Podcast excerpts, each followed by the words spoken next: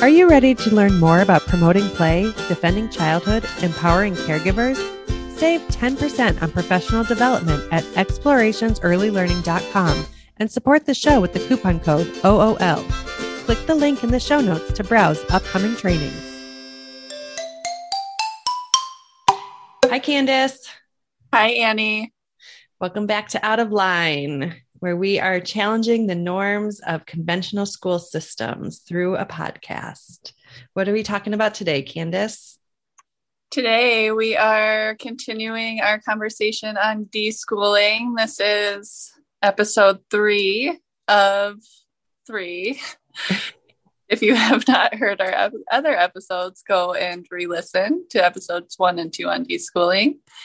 And today we're talking about a quote from Francesca Liberatore when she says, "Deschooling highlights the importance of personal freedom, but not at the expense of a shared sense of respect and community." Awesome. Francesca is found at the handle at Big Mothering. And this quote comes from a piece she wrote for the Alliance for Self-Directed Education and can be found on their website, selfdirected.org. So deschooling highlights the importance of personal freedom, but not at the expense of a shared sense of respect and community. Let's talk about a shared sense of respect and community and what that can look like in a unconventional school. What does that look like at our Learning Resource Center? So a few things that we've found are so successful at our center, a lateral approach to decision-making. So it's not just one person making the decisions for everyone else. We have our change-up meetings and community meetings where children and adults can both bring up any issues that come up or ideas for courses and ideas for learning. And when there is an issue that comes up, instead of having an adult set a rule around an issue, we have respectful conversations, and we come up together with ideas and try different different strategies to issue.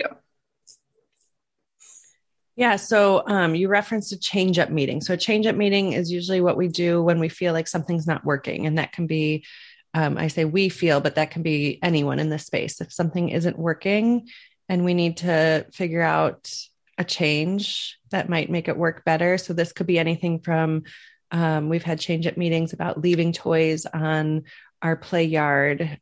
Do we need to put them away? Do we need to have a designated area? Sometimes things work some parts of the year that don't others. So for right now, for us, we have snowplows that need to access the play yard where we play, and they will plow our toys right into a giant pile of snow if we don't put them somewhere else. And so when it started snowing, we had to have a change up meeting to talk about what the community agreement looks like differently and how it can look differently in the winter to the other seasons when we don't have the snowplow. And that wasn't just us coming in as the adults in the space and saying, okay, now it's time to move your toys out of the way, right? We sat down, we explained the challenge to everybody, and together collaboratively came up with the solutions that worked for us. And it's amazing what we hear the kids come up with, because it's sometimes it's things that as adults we would have never thought of that work even better. And the meetings just feel good because we are including everybody and creating that sense of community through those meetings. And I think those meetings are even something that can be done in a traditional school setting as well, around a lot of different rules or issues that come up in a classroom.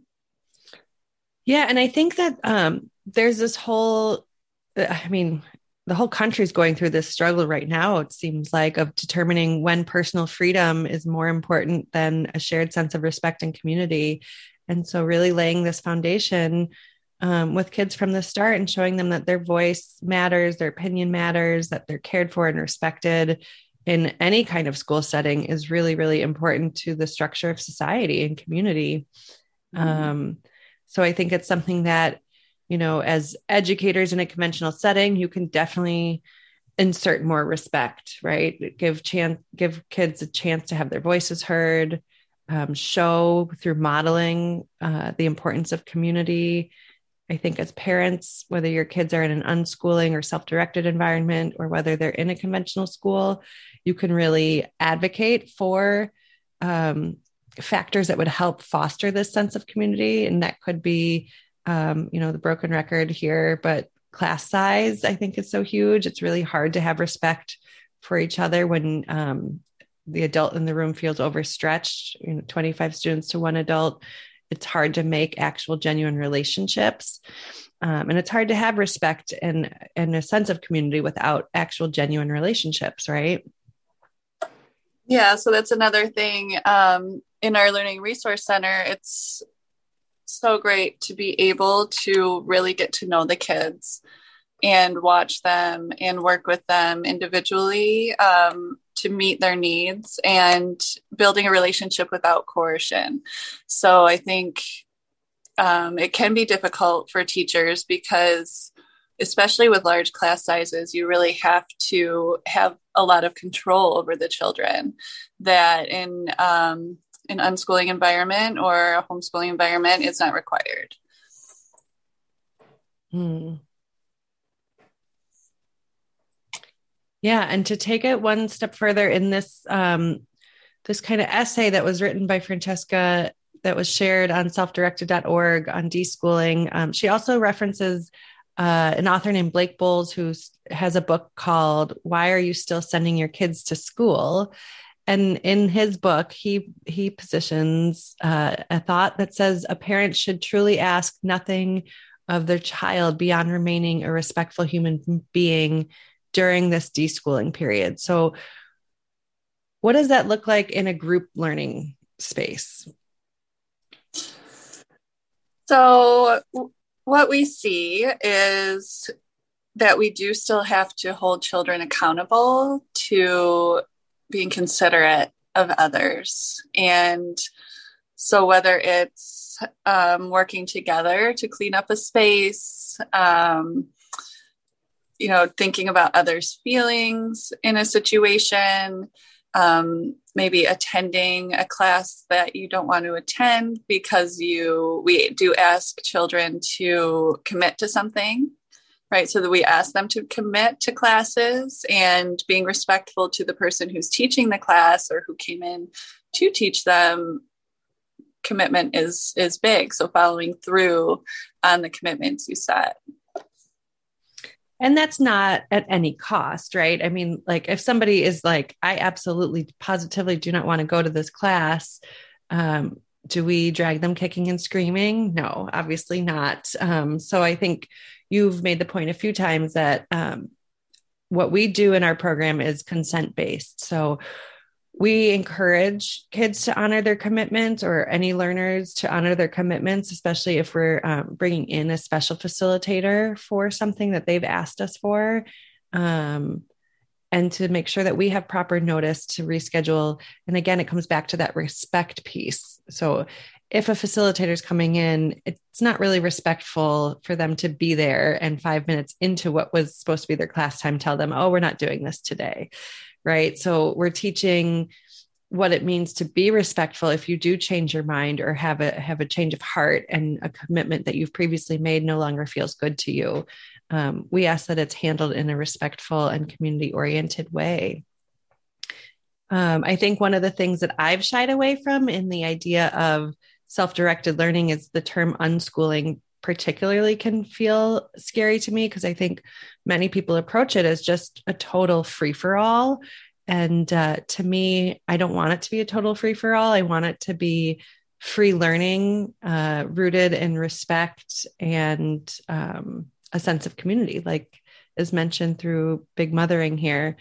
And so to do that in a group way is really nice because it's kind of built in. When you're doing it at home, I could see where it's just your family and you get to make all the decisions. And especially if it's a small family or a family with an only child who's driving those decisions, they pretty much do get to do whatever they want. when you choose to enter into a community of unschoolers or self-directed learners, that changes everything immediately, because now there are many people who need to weigh in on and every little thing that happens within a space, because it's a shared space. And it's such a gift for the kids to have, because this is really what we want in adulthood as well. And I feel like a lot of us as adults didn't get the chance to have respectful conversations and learn how to have difficult conversations and be part of a community in the way that we are fostering it in our learning center. Totally. And I feel like that's such a very toxic part of many conventional schools, maybe not all, but in a school setting where adults hold more power than the children. I think it's really hard. You hear teachers, if wherever school setting you've been in, you've heard teachers say, you know, things like, you need to respect me, you need to show respect. And really, like, what we need to do is teach respect. And the best way we can teach that is through modeling. And so modeling respect to kids is the only way to get respect from kids. And that's not always happening in some school settings. I know for me in my deschooling as an educator, I've had moments where I've become very reactive and lose my ability to take that deep breath and remember that we are in a different kind of school environment now. And so sometimes that respect can just be apologizing and saying, you know, I was really reactive in that moment. Let's talk more collaboratively about what the solution is. And I think for many, many kids who are new to self-directed learning, that's been really huge. Just seeing an adult step back and say, I was wrong, or I'm sorry, or, you know, I didn't expect that reaction either. I was a little bit nervous when I saw you doing that. Or usually for me, it's been in more safety oriented moments that I find a reaction coming before I can process it and maybe put it out the way I'd like to, and go back to, you know, the ways of more conventional school systems where it's because I said so.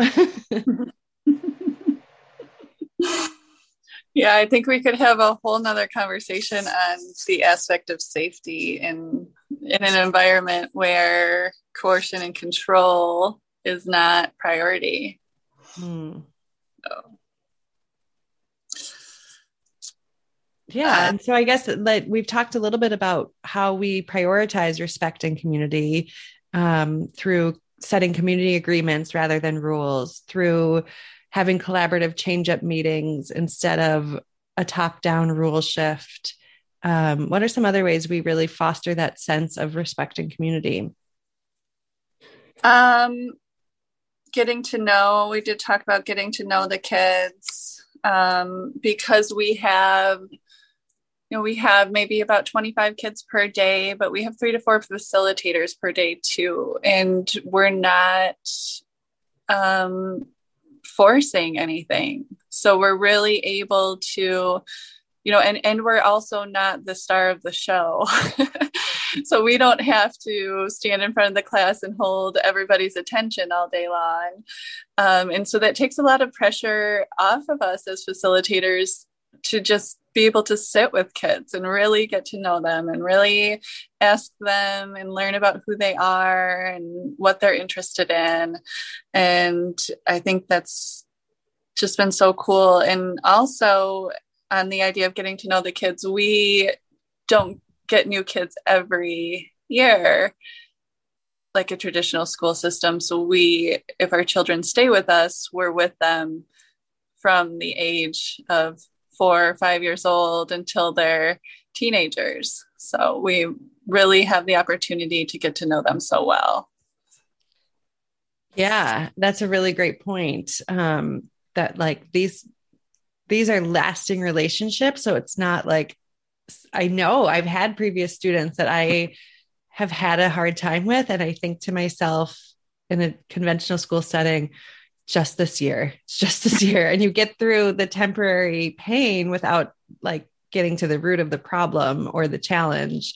And in our kind of world now, we're really committed to making relationships work because we're in them for a long time to come.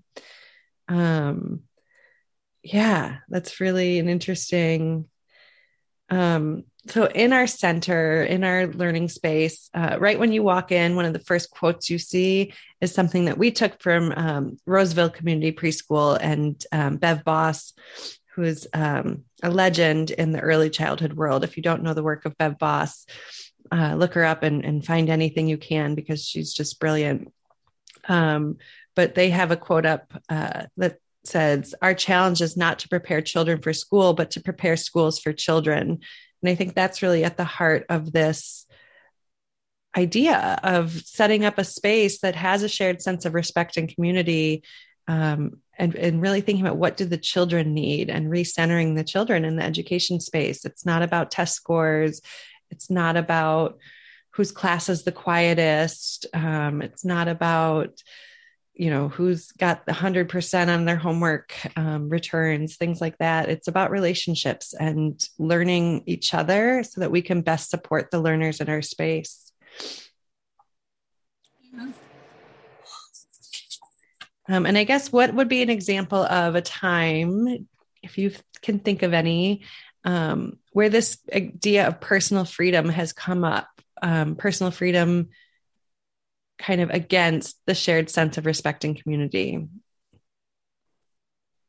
think if we go back to the safety aspect of it,